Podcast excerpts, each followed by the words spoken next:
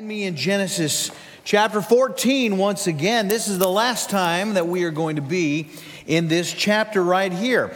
In fact, the text that we're going to look at today, we have already read together. We studied it last week, but we're going back. We're going back to three verses that we've already read. Why are we doing that? Because there's still some meat on the bone.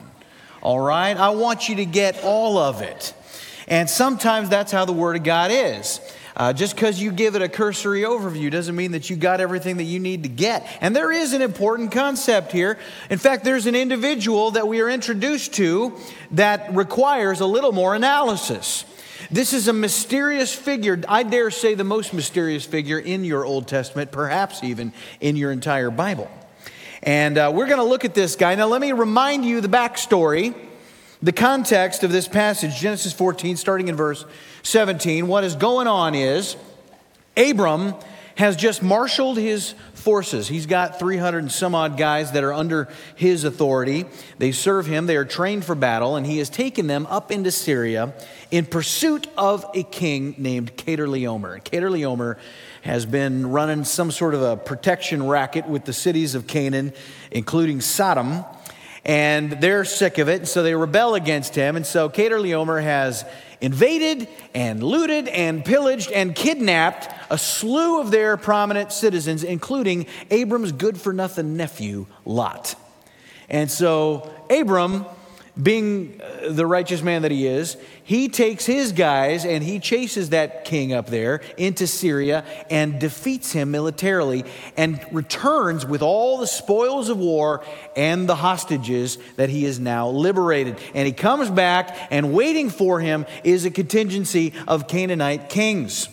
And that's where we pick it up. So look with me, Genesis 14, verse 17.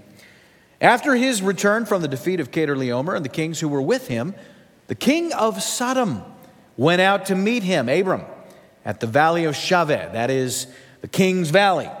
And here's the guy that we are concerned with today in, in verse 18. It says, And Melchizedek, king of Salem, brought out bread and wine. He was a priest of God Most High. And he blessed him and said, Blessed be Abram by God Most High, possessor of heaven and earth, and blessed be God Most High who has delivered your enemies into your hand. And Abram gave him a tenth of everything. And so it is this individual named Melchizedek that we are looking at today. He is a thoroughly intriguing figure. Uh, he only covers three verses here in Genesis, but I assure you, he is given a lot of real estate elsewhere in Scripture, and we're going to see some of that today. Now, I remember when I first heard about this guy. I began to study him and I began to read what other people had uh, learned about him and what they, the conclusions that they had drawn concerning his identity. And that is really the question at hand here. Now, as we read that passage, maybe, just maybe, some questions popped into your mind about Melchizedek, as they did for me when I first read about him. Here's a guy who knows who the one true God is. He serves that God. He speaks for that God. He knows who Abram is. He knows that God has blessed Abram. And so he is a priest of the Most High God here in Canaan. Canaan is a land of paganism and wickedness. In fact, God has brought Abram in to be his emissary, his representative in a land of pagan uh, practice. What is this guy doing there? Who is he? If he is indeed a righteous man and a priest of the Most High God, why did God not make a covenant with him instead of this guy Abram, who wasn't even uh, a, a righteous man when God first came to him. And so these are some of the questions that I have. And what makes him particularly interesting is not only, not only the questions that we've just raised uh, in Genesis 14, but there are some things that are said about him elsewhere in Scripture that I want to show you and they raise even more questions. But the main focus on Melchizedek historically has been his connection to none other than Jesus Christ. There is a similarity there. There's something that we are meant to see, a connection with our Lord. And so we're going to explore some theories about his identity today. Now, I assure you that this sermon is not going to fall into the category of Bible trivia or fringe theology but there is a there is a very important truth that all of us are to take away today as born again Christians. There's something that we are to cling to, and we're going to reap that from our text today. I want you to pray with me right now before we dive in. Heavenly Father, I just ask that you would just light up your word for us today, Lord. I pray that we would be encouraged, we would be blessed, that we would see what you want us to see, and that we would take something away from this that is absolutely life changing in our perspective, not only on your word, but on your Savior, your Son, Jesus Christ, and how we relate to him. And I pray this in Jesus' name. Amen. Who is Melchizedek? Different camps have different theories. Now, there are some concepts I want to share with you as we explore the identity of this mysterious individual. The first concept I want to share with you, and you're free to write this down if you wish, is about the idea that he is a type a type of Christ, they say. What does that mean to be a type? Well, there is something called typology in the Old Testament. Uh, a type is an Old Testament person or practice that anticipates a New Testament reality. For example, Passover in the Old Testament, in the book of Exodus, that is a type of the atonement that was to come later on through the Messiah. Uh, if you recall the story in Egypt, Israelites are down there in captivity. God sends plagues. The final and worst plague of all is the death angel, a plague on the firstborn of Egypt. And so they were given instructions take a spotless lamb, shed his blood, put the blood on the doorpost of your house. And if your house is covered by the blood of the lamb, the wrath of God would pass over you. That's a type. And we understand that to be a type of the atonement. That we who are born again, we have the blood of the lamb. Jesus Christ. And therefore, the wrath of God passes over us. That's what typology is. In fact, the whole Jewish sacrificial system is a type of the atonement. But there are also types of Christ. And so when we say someone is a type of Christ, that is a person who typifies Jesus who would eventually come. There are individuals in your Old Testament that remind us, that point ahead to the Messiah. Adam was a type of Christ in that he was once sinless. And so, in fact, Jesus is called the last Adam. You know, the scriptures say that the first Adam brought death, the last Adam brings life. So, Adam was a type of Christ. Uh, Jonah was a type of Christ. God raised him, right? Same with Joseph, type of Christ. David, of course, is a type of Christ. And uh, Samson as well. There are others. There are many who are types of Christ. Some people say, well, that's what Melchizedek is. And, and there are reasons that we'll explore later, but some say he's just, he's a type of Christ. He points ahead to Christ, to Jesus. Now, the difference would be, I would say, that uh, in the aforementioned people, those were obviously human beings that were deeply flawed. I think of Adam and Samson and David, deeply flawed people. You, you don't see any flaws in this man, Melchizedek. And so it's very, very interesting. Is he a type of Christ? He may well be. But there's another possibility. And I want to introduce a concept to you called theophany. What is a theophany? Well, a theophany is a tangible manifestation of God in Scripture. All right? So, what that means is that God would manifest as something physical, as something tangible, so that people could relate to him. I think of uh, Moses and the burning bush in Exodus, that God spoke to him I am that I am there in the, that encounter on Mount Sinai. And so the burning bush. Some say, you know, uh, Balaam's donkey that spoke. I used to love that story when I was a kid, you know, and that, that, that has been said to be a theophany, perhaps. But there's a subset of that concept of theophany. It's called a Christophany. A Christophany. What is that? Well, that is a pre incarnate appearance of Jesus Christ. Meaning what? That means that in the Old Testament, there were incidents where Jesus would appear in physical form prior to his incarnation, his birth in Bethlehem, many, many years later. You say, that's a thing? Indeed, it is. In fact, uh, there are going to be some incidents that we're going to discover in our study of Genesis and even in our study of Abraham. We're going to see Christophanies. We are. And so some people have wondered if perhaps this man, Melchizedek, is not the earliest obvious example of a Christophany, that Melchizedek is none other than Jesus, appearing prior to his incarnation. And so that's an idea. Now, people have argued for that. People have made the case for it, against it. You can make it either way. Some have said, Pastor Scott, what do you think? Who do you think Melchizedek is? Well, if I'm honest with you, I'd, I'd have to tell you, I kind of lean toward the notion that Melchizedek was a Christophany. Now, can I prove that beyond a shadow of a doubt? No. I can't be dogmatic about that. Uh, but there's a bigger thing that we're going to look at today because this sermon does not rise and fall on whether or, or not he was Christ. Uh, what we're going to find is a truth that is very, very powerful. But at a minimum, he is a type of Christ. He may well have been Christ appearing to Abram in that day.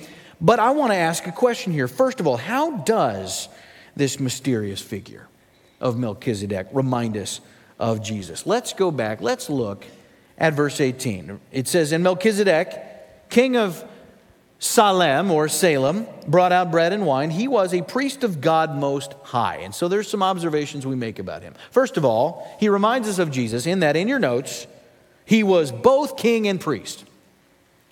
He's both a king and a priest. All right? Uh, first of all, in, in the fact that he's a king, his name, Melchizedek, means king of righteousness. That's what Melchizedek means. It's a compound word, Melki Tzedek. Mel- Melchi comes from Melech, which means king. Tzedek means righteousness. And that is an important statement in Canaan because there are many kings in Canaan, and they are not righteous kings. They are pagan, they are godly, are godless, they are wicked. And so this is by contrast a king of righteousness. Uh, he is also a king of peace. A king of peace. He is said to be the king of a place called Salem. Uh, Salem, all right, comes from the Hebrew shalem, which means peace. You know the word shalom, which is a greeting, peace be to you. Shalom, right? Well, this is the actual concept of peace. Shalem or Salem. And uh, some scholars have said that that was an actual ancient site, and it is the very same site, they say, as the city of Jerusalem. All right, and you see Jerusalem referred to as Salem or Salem. You see it in Psalm 76, verse 1. In Judah, God is known, his name is great. In Israel, in Salem also is his tabernacle, and his dwelling place is in Zion. And some traditions say that it's this guy Melchizedek that changed the name from Salem to Jerusalem. That he took the word Jireh, as in Jehovah Jireh. You remember the old chorus we used to sing? Jehovah Jireh, my what? My provider, because Jireh means provide. Jehovah Jireh, God will provide. Jerusalem is God will provide peace. That's what the city means. And Jerusalem was ruled in this era by a people called, uh, was occupied by a people called the Jebusites. And so, was this guy Melchizedek, was he the long standing human ruler of Jerusalem? Well, Jerusalem was uh, occupied by the Jebusites. Uh, they, they remained in power of that city until David conquers them, and that's when it becomes the capital of Israel. But they were not monotheistic, they were a pagan people. And so I don't believe that Melchizedek was the actual ruler of the Jebusites in Jerusalem. At a minimum, he was a spiritual ruler. That God's, God's place of rule would always be eternally this city. This city is very special to God, and it would remain so. And so he's a king, not in the human sense, but in the sense of righteousness and peace. And we also see he's a, he's a priest of God Most High. Uh, a priest, that's going to be a very, very important office in the nation of Israel in its history. But I have to observe that this is the very first time that you see this office in Scripture. Now, you, you see people like Abel. Abel would operate, and he would function as a priest of sorts. People would bring their, their uh, lamb at times of sacrifice to Abel. But the title of priest, this is the first time that we see that. And we see he's a priest of the God Most High. That is the Hebrew phrase, El Elyon. And so that is very important, that, that phrase to say that God is the God Most high. It's an all encompassing term. I think of the Arab Muslims today who shout out Allahu Akbar, which means God is greater. And it's a very comparative term. My God is greater than what? My God's greater than your God. It's a one to one comparison. You know, my dad could beat up your dad. That's the idea. And yet, this is bigger than that. To say El Elyon is to say he is the greatest of all gods. In a land like Canaan, where there are a, a plethora of many false man made gods, this is the God most high. There's no comparison, there is no equal. He is above all. And then we see in your notes, not only is he a king and a priest, but he speaks blessing, this Melchizedek. Verse 19, he blessed him, Abram. He said, Blessed be Abram by God Most High.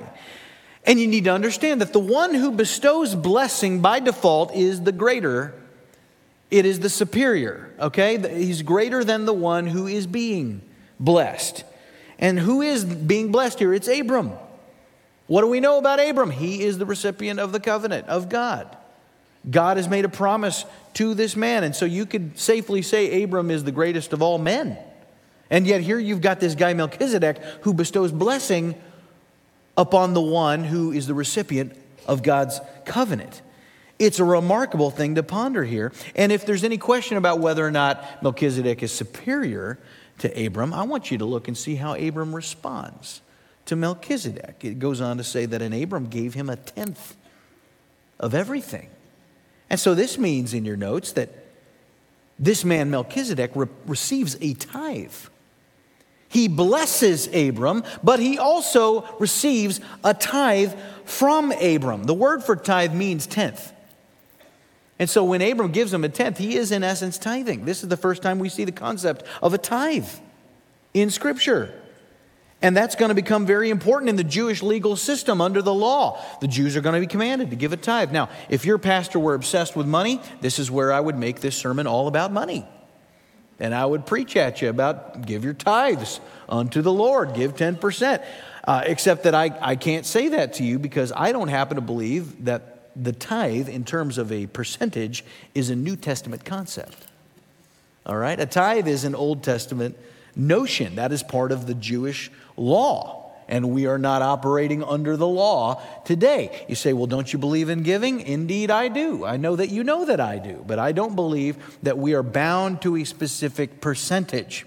We are to give cheerfully. Scripture makes that clear. We are to give sacrificially, as did Christ for us. But in terms of 10%, you give, as Paul says, as one who has purposed in his heart to give, not as one under compulsion. You give as God directs you to give. So if you're like, well, I thought I had to give 10%, I think that's a good place to start. Why would a Christian under grace give less than a Jew under the law? And yet, even the Jew gave more than 10% because it was 10% of this and 10% of that, and every third year it was 10% of something else. And so, in actuality, it would, it would come out to be about a third. And all that to say that if, if you really want to, you know, be like the Jews of old and you want to give a third, nobody's going to turn that down. Okay, I'm just, you know, do what God tells you to do. That's all I'm saying. So he receives a tithe, and then I want you to see in your notes, he's connected to Messiah in the book of Psalms. I told you that you're going to see this guy pop up in Scripture elsewhere. And we do. I want you to keep your place here. Turn to Psalm 110. Let me show you something that mentions Melchizedek. This is a very important psalm. This psalm is quoted in the New Testament more than any other psalm.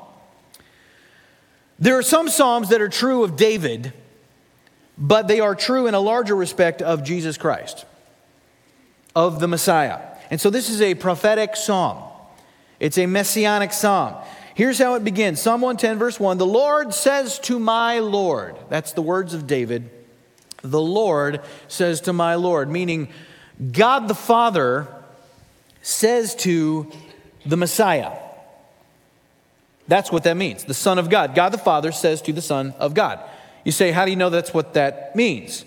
Well, because Jesus interprets it that way. He quotes from this psalm when he's uh, dealing with the Pharisees in Matthew 21. They're launching questions at him, and he comes right back at them with a question of his own. And by the way, if you ever ask Christ a question and he responds with a question, you are in for it.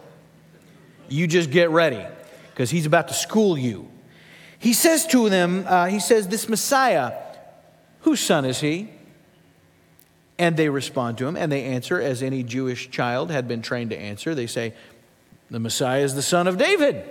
because the Messiah was always prophesied to come from the Davidic line. And so they say he's the son of David. And then Jesus says, okay, well, if he's David's son, how can he be David's Lord? And he's referencing Psalm 110. How can David say, if he is the son of David, the Lord says to my Lord, the Messiah? How can he be God and man at the same time? And the Jews are flummoxed by that. Now, you and I understand how that works. God and man can be one because we understand the incarnation. We understand he was born of a virgin, he was sent by God. God sent his only son, he became flesh, dwelt among man. We get that. They didn't get that. They don't want any more questions. They don't want, they just want to leave Jesus alone at this point because he's bested them. But we go on in Psalm 110 the Lord says to my Lord, Sit at my right hand until I make your enemies your footstool. And then, verse 2 the Lord sends forth from Zion your mighty scepter. Rule in the midst of your enemies. What is being described here? A king.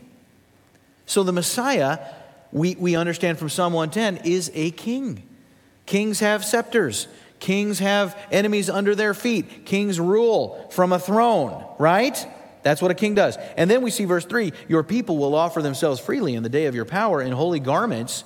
Who wears a holy garment? Hmm. From the womb of the morning, the dew of your youth will be yours.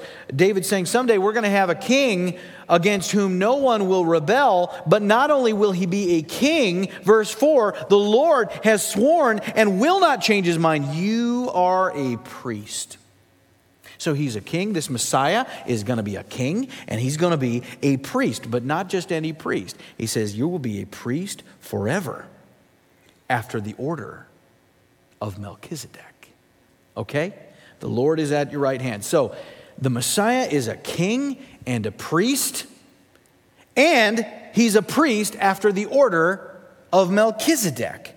And I want you to underline that phrase if you can. That's going to be a very important phrase. We're going to see that again, and it means something.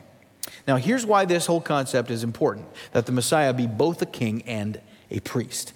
In Israel's history, there were two major arms of government you had the high priest who would rule the people religiously, and you had the king who would rule them politically. They were different offices, they were distinct, but they, they came into being under the same authority. They were both under the authority of God. The king ruled in the name of God, the priest represented the people to the holiness of God. Okay? So you got one guy, the king, he's appointed by God to reign and to rule over the people. The priest is appointed by God to come on behalf of the people and to conduct sacrifices to appease the justice of God. But both were under God.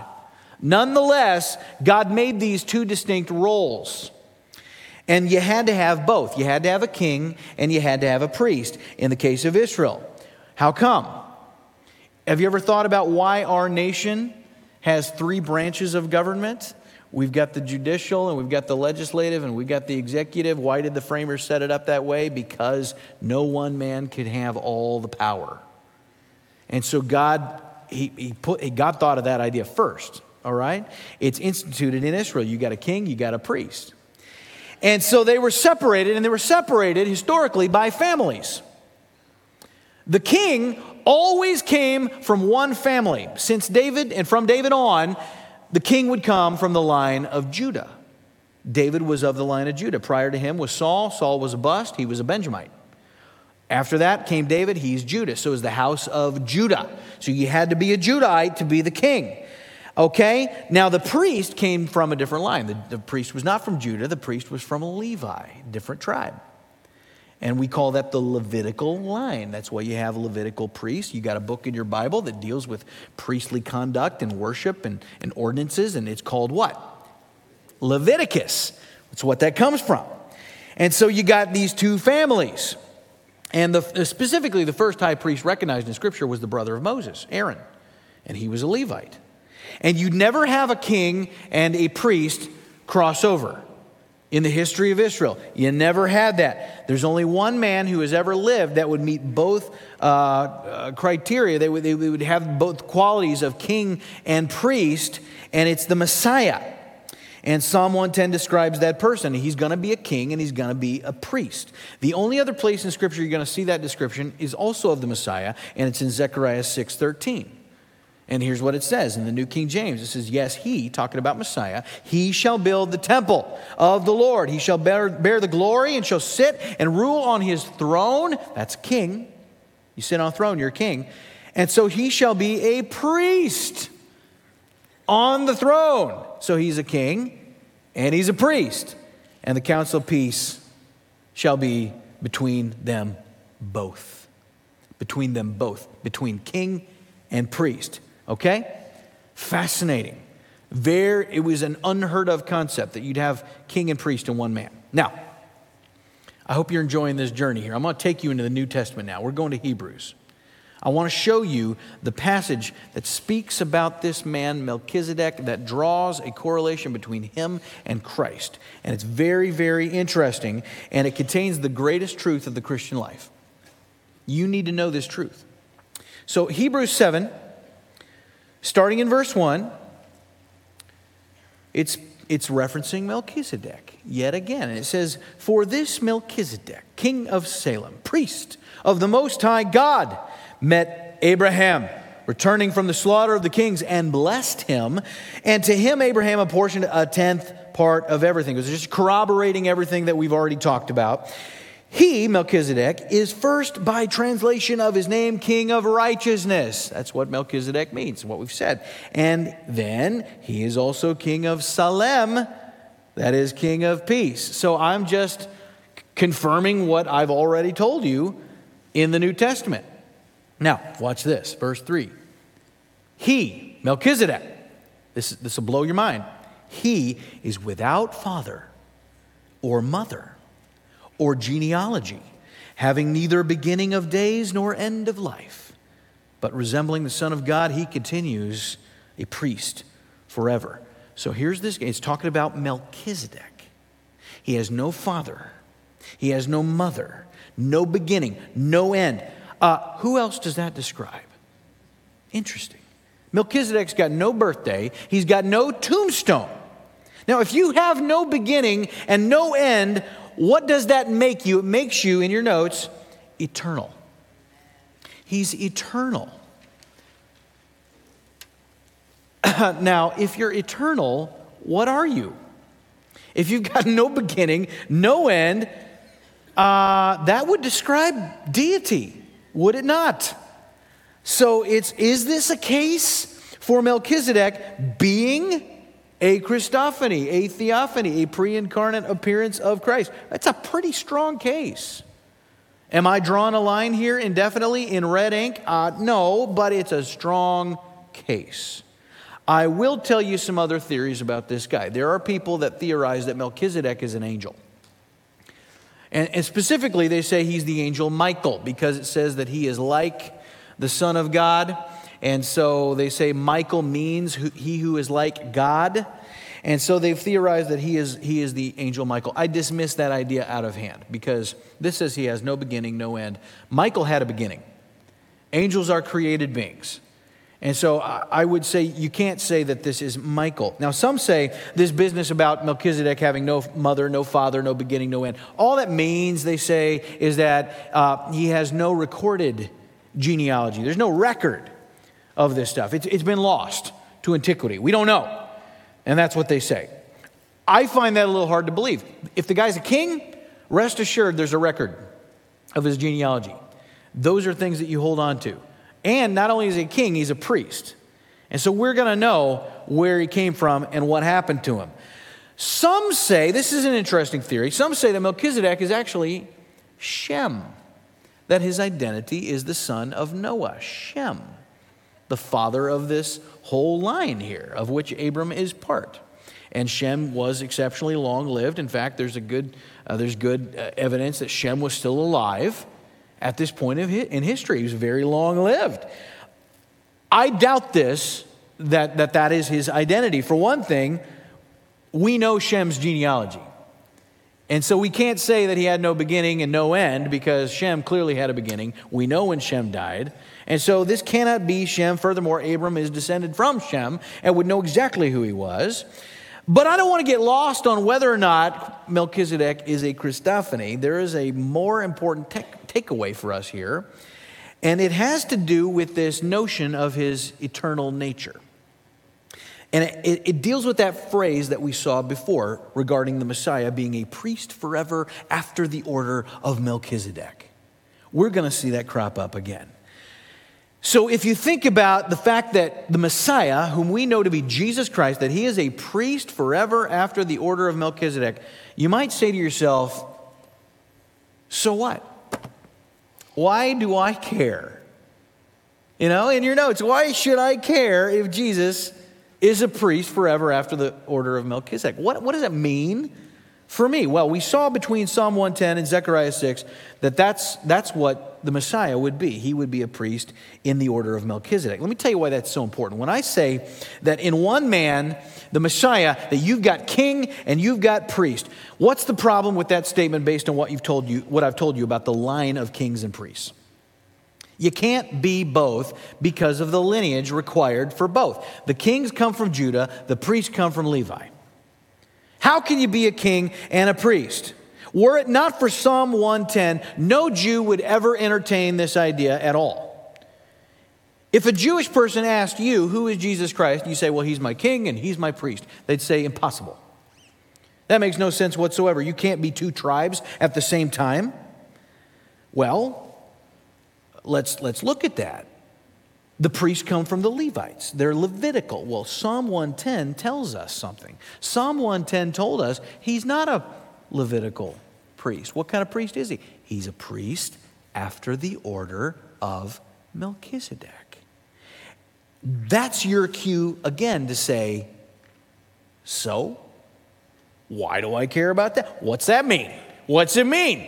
That he's a Melchizedekian priest instead of a Levitical priest. What, what does that matter to me, Pastor Scott? Well, you're, that's why you're in Hebrews right now. We're in a book that, that is not written to, to most people like us. We're, most of us are Gentiles. You might be Jewish in here, but uh, that book, it's all in the name. Who's it written to? The Hebrews. And so the audience of this book is an audience that cares about lineage. This matters to them. And so the author of Hebrews continues on in verse 4. He says, See how great this man was, to whom Abraham the patriarch gave a tenth of the spoils. And those descendants of Levi who received the priestly office, meaning the Levitical line that he's acknowledging that among Jews, you guys all know that priests come from Levi. Not, not every descendant of Levi would be a priest, but every priest would be descended from Levi in Israel. He said, Not all of them have a commandment in the law to take tithes, or rather, they do have a commandment in the law to take tithes from the people, that is, their brothers, although these are descended from Abraham. But this man, Melchizedek, who does not have his descent from them, meaning Melchizedek is not descended from Levi. Are you sure? Uh, pretty sure. How do you know? Levi wasn't born yet. Melchizedek predates Levi. So he's not of the Levitical line, he came before Levi. That's important because we're about to make the case that the priesthood of Melchizedek is superior to the generally accepted priesthood of Israel which to, to, the Jews, this is everything. Like the priests are the greatest, right? That's the standard for the whole nation. And the author here is saying, there's a man who is superior to all of that priesthood. And he goes on, he says that this man received tithes from Abraham and blessed him who had the promises. It is beyond dispute that the inferior is blessed by the superior. All right? So this guy Melchizedek, he receives a tithe from Abram, who is the covenant recipient and therefore is superior to all the priests in the history of Israel. Abram is greater than all Israelites, even the priests. And he tithes to this man, Melchizedek. Not only that, but then Melchizedek blesses Abram. And the one who blesses is greater than the one who is being blessed which means he's greater than Abram. That means he's greater than all the priests who would exist in Israel's history. And that means this is a superior priesthood than the Levitical priesthood. Look at verse 8. It says, In the one case, tithes are received by mortal men, but in the other case, by one of whom uh, it is testified that he lives. He's saying Melchizedek has no beginning, no end. He's already made that case. This guy had no birthday, he had no death day. He's eternal. And that's a pretty good argument for superiority. If you have a priest that lives forever versus a priest that croaks, which is the better of the two? It's the one that lives forever. He's eternal. All the human priests in Israel's history eventually died. They kicked the can at some point, not Melchizedek. There's no record of that. Who else do we know that lives forever? Jesus Christ. Jesus Christ. Who else do we know that is called a priest forever after the order of Melchizedek? It's Jesus Christ. Are they one and the same? Perhaps. Perhaps. But as a sort of side argument, check this out. Here's what the author of Hebrews says. He says, one might even say that Levi himself, who receives tithes, paid tithes through Abraham, for he was still in the loins of his ancestor when Melchizedek met him. Is that a weird argument? That's kind of a weird argument. The author, he, it's like he's anticipating the Jews uh, in his audience to say, well, now, you know, we know, we know Abram paid tithes to Melchizedek, but our priests today, they would never pay tithes to Melchizedek because they're superior to him. They're of a higher order. And the author here is saying, no, no, they, they did because they were, they were descended from Abraham. And he's making this case, it's, it's this argument that, that, that the whole priesthood, the entire Levitical order, paid tithes when Abraham did because they were in his loins. They had yet to be conceived. Now, that may, may be a weird argument to you and me. It's not to the Jews. They take heredity very seriously, very literally. Now, check, check this out. Verse 11. Now, if perfection had been attainable through the Levitical priesthood, for under it the people received the law, what further need would there have been for another priest to arise after the order of Melchizedek rather than one named after the order of Aaron? He's saying we need a perfect priest. We need a perfect priest. It's not, perfection doesn't come through law. You're going to need a perfect priest the Levitical priesthood that, that operated throughout Israel's history and, and even today is imperfect. Here are the flaws that we note in that priesthood. Number one, it's a national priesthood, it is for Israel only. They don't represent the rest of mankind. That's one. Second flaw, it's a subordinate priesthood. The priests of, of that day were always beholden to the king, they were, they were subject to the king. Third, it, the sacrifices of that priesthood were temporary. They had to perform them over and over and over and over and over. Fourth, it was limited in that the priesthood was a hereditary one. You had to be of a certain line or you couldn't be a priest. And then we also see, fifth, that it was a finite priesthood. Eventually, every priest died, every priest kicked the bucket. And so, this is an imperfect priesthood. We need a perfect priest. How do we get a perfect priest? Verse 12 For when there's a change in the priesthood, there's necessarily a change in the law as well. For the one of whom these things are spoken, that would be the Messiah. The Messiah belonged to another tribe. He's saying, Your priests are all Levites. The Messiah is a Judahite. Nobody who has ever been a Judahite has served at the altar as priest. Verse 14, for it's evident that our Lord was descended from Judah. And in connection with that tribe, Moses said nothing about priests. this becomes more evident when another priest arises in the likeness of Melchizedek, not Levi. Melchizedek, who has become a priest not on the basis of legal requirement concerning bodily descent. In other words, Melchizedek predated Levi. Jesus did not descend from Levi, and yet both are priests. Verse 18, for on the one hand, a former commandment is set aside because of its weakness and uselessness, for the law was, uh, for the law made nothing perfect. Drop down to verse 21. But this one, was made a priest with an oath by the one who said to him, The Lord has sworn and will not change his mind. God the Father said, I decree this to be so. You will be a priest. It has nothing to do with your lineage. I don't care who your earthly daddy was. I declare you a priest. It's an ironclad promise. He says, You are a priest forever. Not until you die, not until your son takes over. You are a priest forever. This makes Jesus the guarantor of a better covenant. Now, watch this. Stay with me. But he who holds his priesthood, and I want you to underline this word permanently, permanently, because he continues forever. Underline that word forever. Consequently, he's able to save to the uttermost, underline that phrase, to the uttermost, those who draw near to God through him, since he always, underline that word, lives to make intercession for them. For it was indeed fitting that we should have such a high priest, holy, innocent, unstained, separated from sinners, exalted above the heavens. He has no need, like those high, priests who sacrifice daily, first for their own sins and then for those of the people, since he did this once for all when he offered up himself. For the law appoints men in their weakness as high priests, but the word of the oath, which came later than the law, appoints a son who has been made perfect. Last underline forever. Are you seeing a theme? Forever, forever. We have a forever priest. He has no beginning, he has no end. How much better is this priest? I told you the flaws of the old priesthood. This one is better in every regard.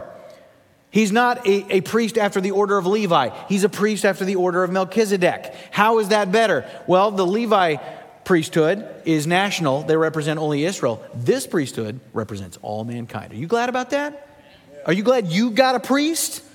You don't have to just sit over here and be lonely and think, oh, Israel, that's the chosen people. I don't get in on that. No, you've got a priest because of the order of Melchizedek. The, the flaw, the second flaw of the old priesthood is that it's, it's subordinate. Okay? Uh, it, this one is not subordinate. That one was subject to the king. Those priests had to answer to the king. This priest is a king. He's both. This is a royal priesthood. The other priesthood had a flaw in that it was temporary. They had to sacrifice over and over and over. Not this one, baby. This is one sacrifice, once for all. Does Jesus ever have to die for your sins again? He does not. He is a one time permanent sacrifice for sin. And then, fourth, uh, the other priesthood was limited in terms of its lineage. You had to be of a certain lineage to be a priest. Jesus is a priest because he's worthy. He's worthy. Has nothing to do with bloodline. And then, number five, that priesthood was flawed because it was, uh, it was finite. They would all die. This priest, well, he died, but he rose again.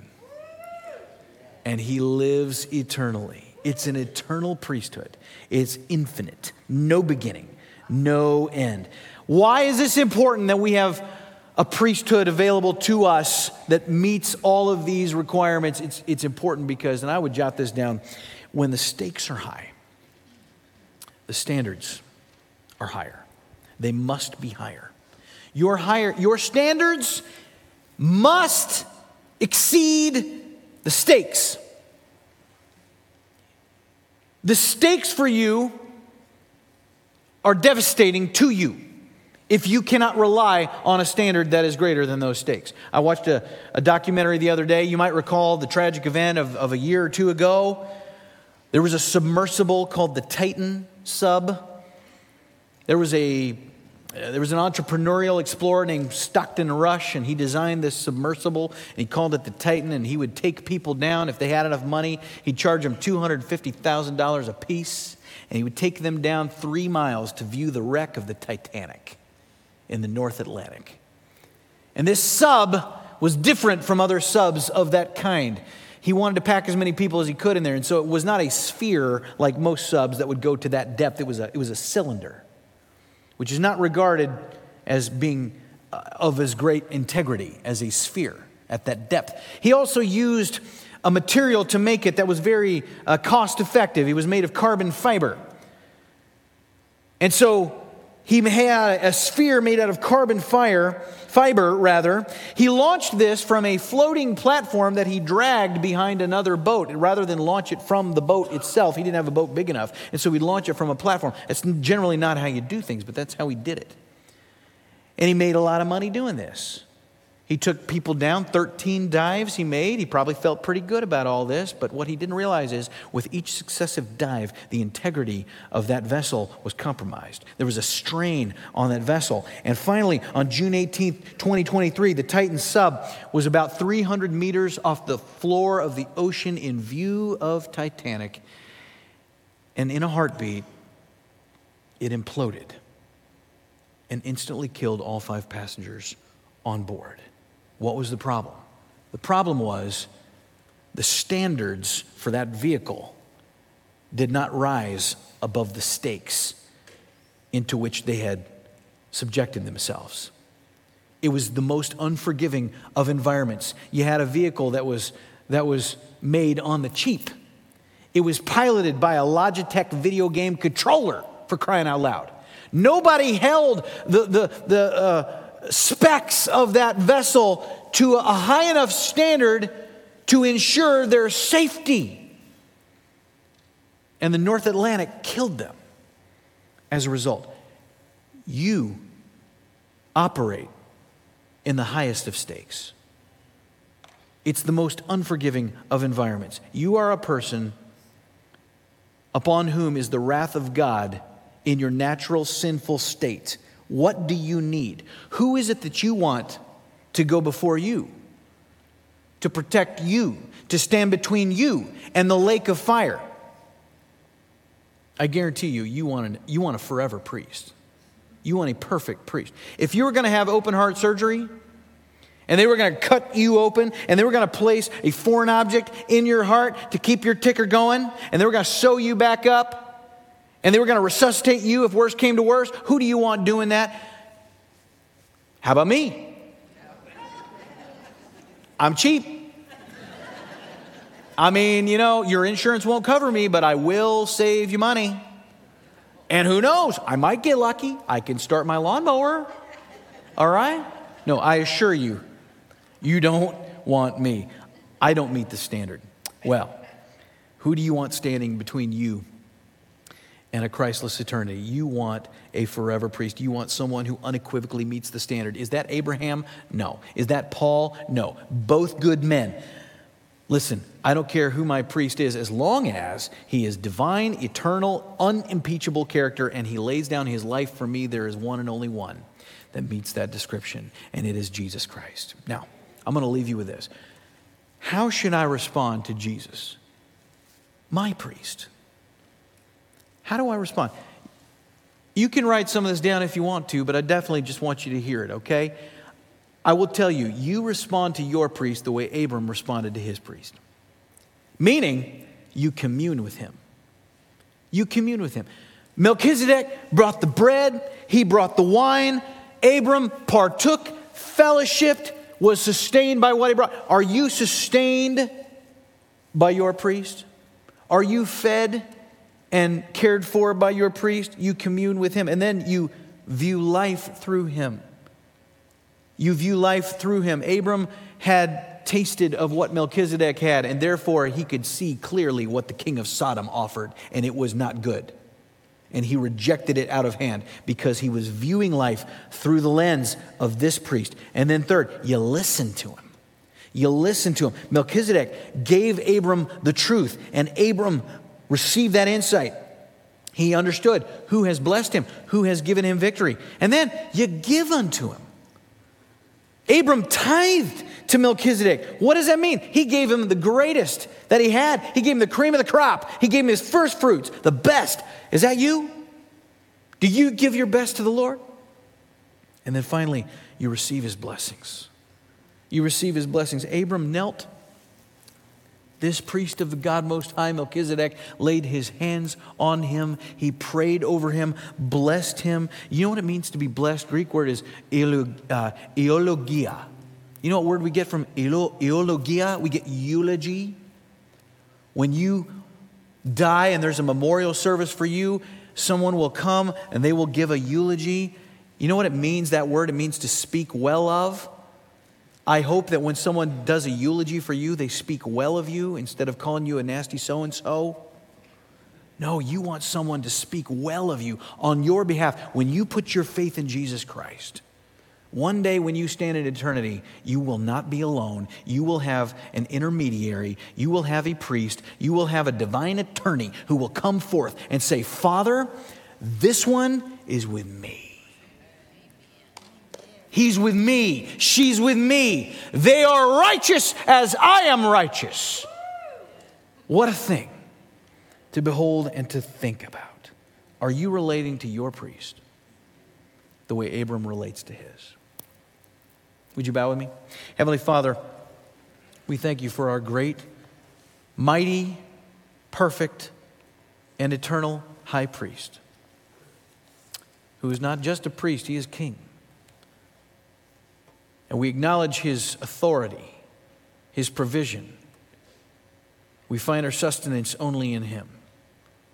And we come with a heart of gratitude and of giving and sacrifice unto him, who is worthy not because of a bloodline, God, but because you have declared him to be so and because he is so. God, we thank you for your word. We thank you for the majesty and the, and the unity of your book as we have traced it from Genesis all the way to the New Testament today. That your word stands forever and it speaks of the one who stands forever. And we rely on the one who is forever because it will be forever that we will be with him in glory. And we pray this in Jesus' name. Amen.